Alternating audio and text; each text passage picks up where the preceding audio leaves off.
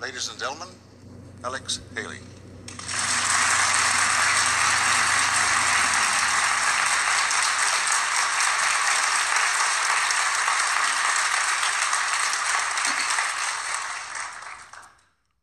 When I was a little boy, I lived in a little town of which you never heard probably called Henning, Tennessee, about 50 miles north of Memphis. I lived there home of my mother's mother, my grandmother, who was very close to me and I to her. And my warmest, earliest memories include that every summer my grandmother, who was widowed, would invite to her home various women members of the family.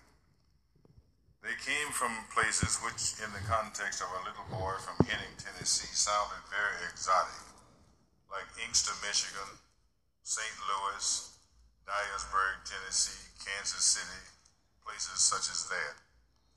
They had names such as Cousin Georgia, Great Aunt Liz, Great Aunt Till, Great Aunt Viney, and others. And they would come there. Some would stay for just a couple of weeks when they arrived. Others would stay for the whole of the summer, depending on whatever their family situations permitted.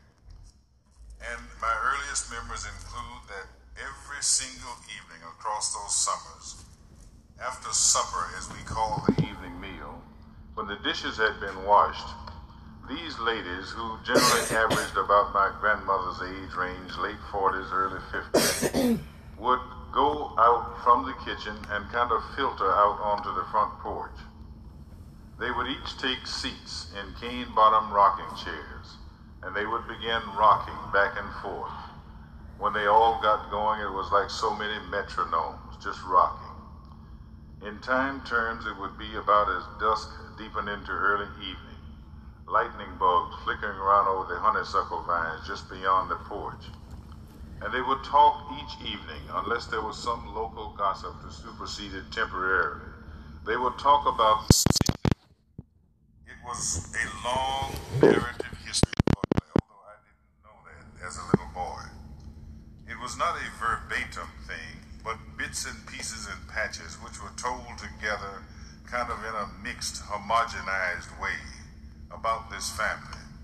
They would speak about people, they would speak of places, speak of things, and I, as a little boy, didn't have the orientation to understand a great deal that they talk about. For instance, when they spoke of people and they talked about an old massa, I didn't know what an old massa was. I didn't know what an old missus was.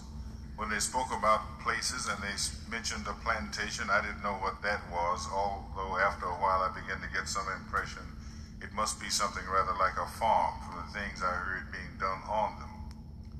And I know that my first impression or awareness as a little boy that whatever they were talking about and whomever they were talking about went a long way back would come when every now or then one of these old ladies would get talking animatedly about something which had happened in her girlhood. And it would come sooner or later that one of them would kind of abruptly turn about in her chair and sort of fling her hand down toward me behind my grandmother's chair where I always sat and exclaim something like, I wasn't any bigger than this young'un here. And the very idea that someone as old and wrinkled and gray as they had once been no older or bigger than I was just blew my mind. I could hardly believe that. But it gave me the impression that whatever they were talking about was something which went a long way back. When they were speaking of people, the furthest back person they ever would speak of was someone whom they called the African.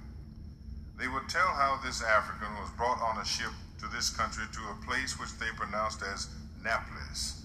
And they would tell how he was bought off that ship by a man whom they called Massa John Waller, who took this African to his plantation in a place which they described as Spotsylvania County, Virginia.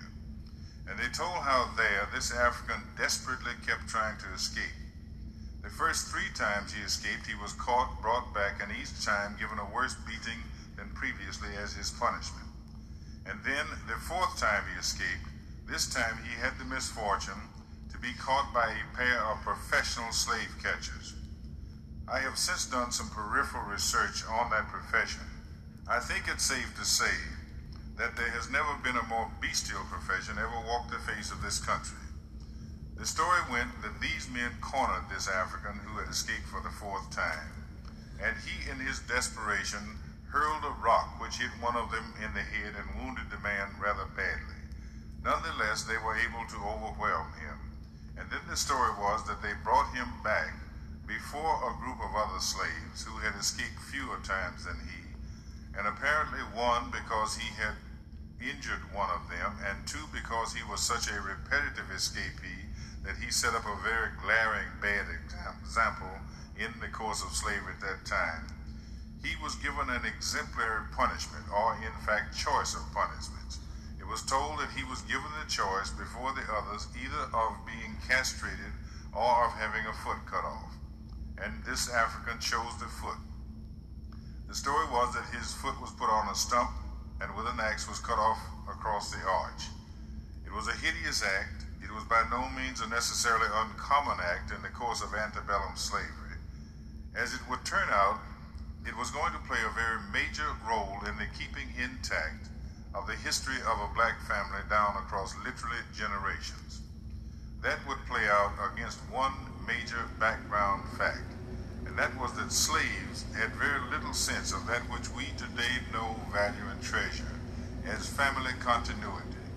And the principal reason that they did not was because slaves tended to be sold back and forth enough that on the average, when those who were of parent age had children, often those children grew up knowing little, if indeed anything at all, about their parents which is to say that many parents were sold away from children too young to have remembered their parents.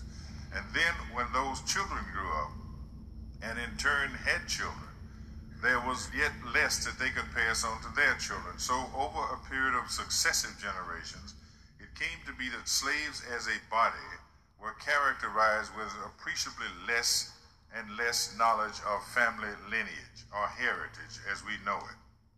And in this time, when this was the case, when this particular African whose foot had been cut off managed first to survive, then to convalesce, he posed now to his master an economic question. Slavery was, after all, an economic matter viewed in that perspective by those who were owners of slaves. The master apparently decided that although he was crippled and he hobbled about, he could do limited work and that he would be more valuable doing that limited work than if he were sold away at one of the auctions held periodically in the area. Because had he been sold at auction, he automatically, in his condition, would have been sold at what was called a scrap sale at the end of auctions, when those who were variously ill, incapacitated, or otherwise not so physically desirable were sold for quite low prices as a rule. So it happened that in a time when slaves were characterized by very little knowledge of self in lineage terms, this particular African, by his master's decision, was kept on one plantation for what was going to turn out to be quite a long period of time. Limping, hobbling about, working as best he could in the vegetable garden where he had been assigned, this African in time met and mated with another slave there on that plantation in Spotsylvania County, Virginia and in this story is told by my grandmother and Aunt Liz and cousin George and Aunt Plus and Aunt Viney and the rest of them, she was described as Belle, the big house cook. And of this union was born a little girl, and she was given the name Kizzy.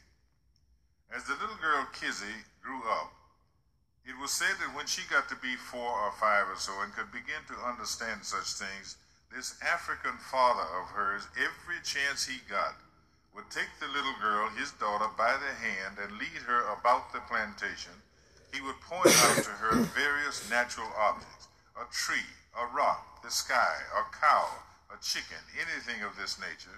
And every time he'd point out any such object to his daughter, he would tell her the name for that thing in his native tongue.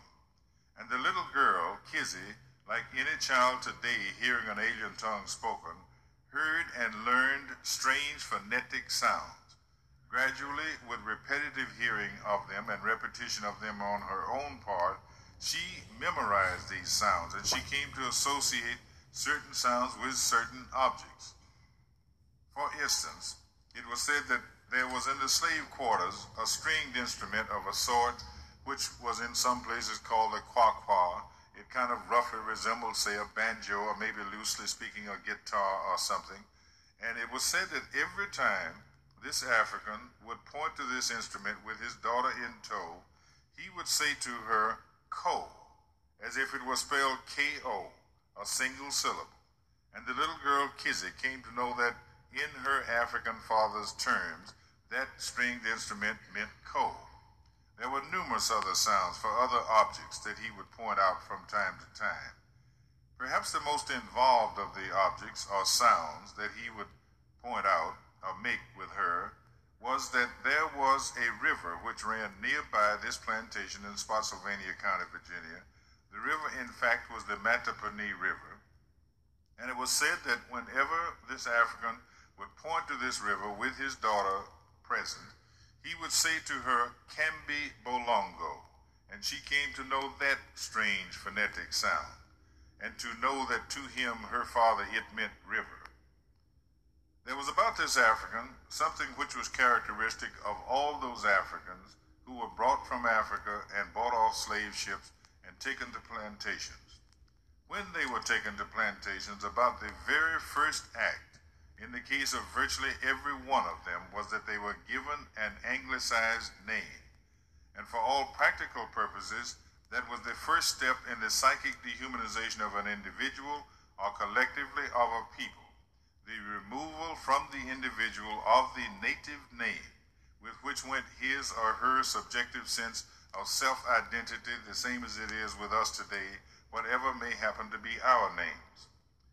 Case of this African, he was given by his master the name Toby, but it was said that on that plantation that every time any of the other slaves would address him as Toby, he would strenuously rebuff and reject it and tell them that his name was Kinte, a sharp two-syllabic angular sound Kinte, which the little girl Kizzy came to know was her father said his name. There was about this African yet another thing, again characteristic of all those Africans who were the ancestors of all we black people here in this auditorium or here in this country. And that was that every single one of them had been torn from some place where they had spoken whatever was their native tongue. And they had been brought to this place where it was a matter of necessity that they learn to speak as quickly as possible what was for them a strange, alien, new tongue, English. Gradually, haltingly, a word here, a phrase there, those Africans learned to speak this new tongue English in their own individualistic way that we now call idiom or dialect or some such. And as this process happened with this particular African, he began now with a little wider range in the language that his daughter better understood English to tell her little anecdotes, stories about himself. As a matter of fact, it would appear he had a passion for trying to communicate to his daughter a sense of his past. Among the stories he told her was how he had been captured. He said that he had been not far away from his village, chopping wood, intending to make himself a drum, when he had been surprised, set upon, overwhelmed, and thus had been kidnapped into slavery. And the little girl, Kizzy, came to know that story that her father told, among other stories that he told. To compress what would happen on that plantation in Virginia over the next five years and then further along, the girl Kizzy stayed there growing up on the plantation, directly exposed to her African father, to his stories and to his sounds, until at the age of 16, Kizzy was sold away. She was sold away to a new master. His name was Tom Lea, L-E-A. He had a much smaller plantation in Caswell County, North Carolina. And it was on that plantation that within her first year there, the young woman Kizzy gave birth to her child, a boy who was given the name George. The father, or at least the sire, was the new master Tom Lea, which was not at all an uncommon situation in the antebellum South.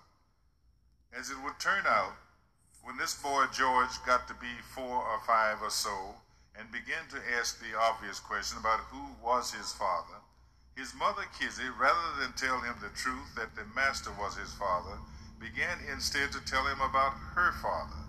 And so this boy, among others that he had contact with, began boastfully to talk about his grandfather, this African, who said his name was Kinte, who called a guitar Ko, who called a river Kambi Bolongo, who said that he had been chopping wood intending to make a drum when he'd been captured, and all the rest of the story as it had come down from his mother Kizzy. In the pattern of slaving at the time, when the boy George got to be about 12 years of age, he now was apprenticed to an old slave to learn a useful occupation. In his case, the old slave was Uncle Mingo, who handled the master's fighting gamecocks. The fighting of gamecocks in the antebellum South was a sport comparable in popularity to, say, the basketball or football or baseball among us today. And this young boy, it seems, together with whatever Uncle Mingo was able to teach him, seemed to have a kind of innate green thumb like ability for this sport to the degree that by the time he was in his mid teens, he had been given by others involved in the sport the nickname that would stick indelibly to him for the rest of his long life, and that was Chicken George. When Chicken George got to be about 18, he met the young slave woman with whom he later would mate. Her name was Matilda. And in time, Matilda was going to give birth to. All right, we'll stop it right there. And we'll meet back up on part two.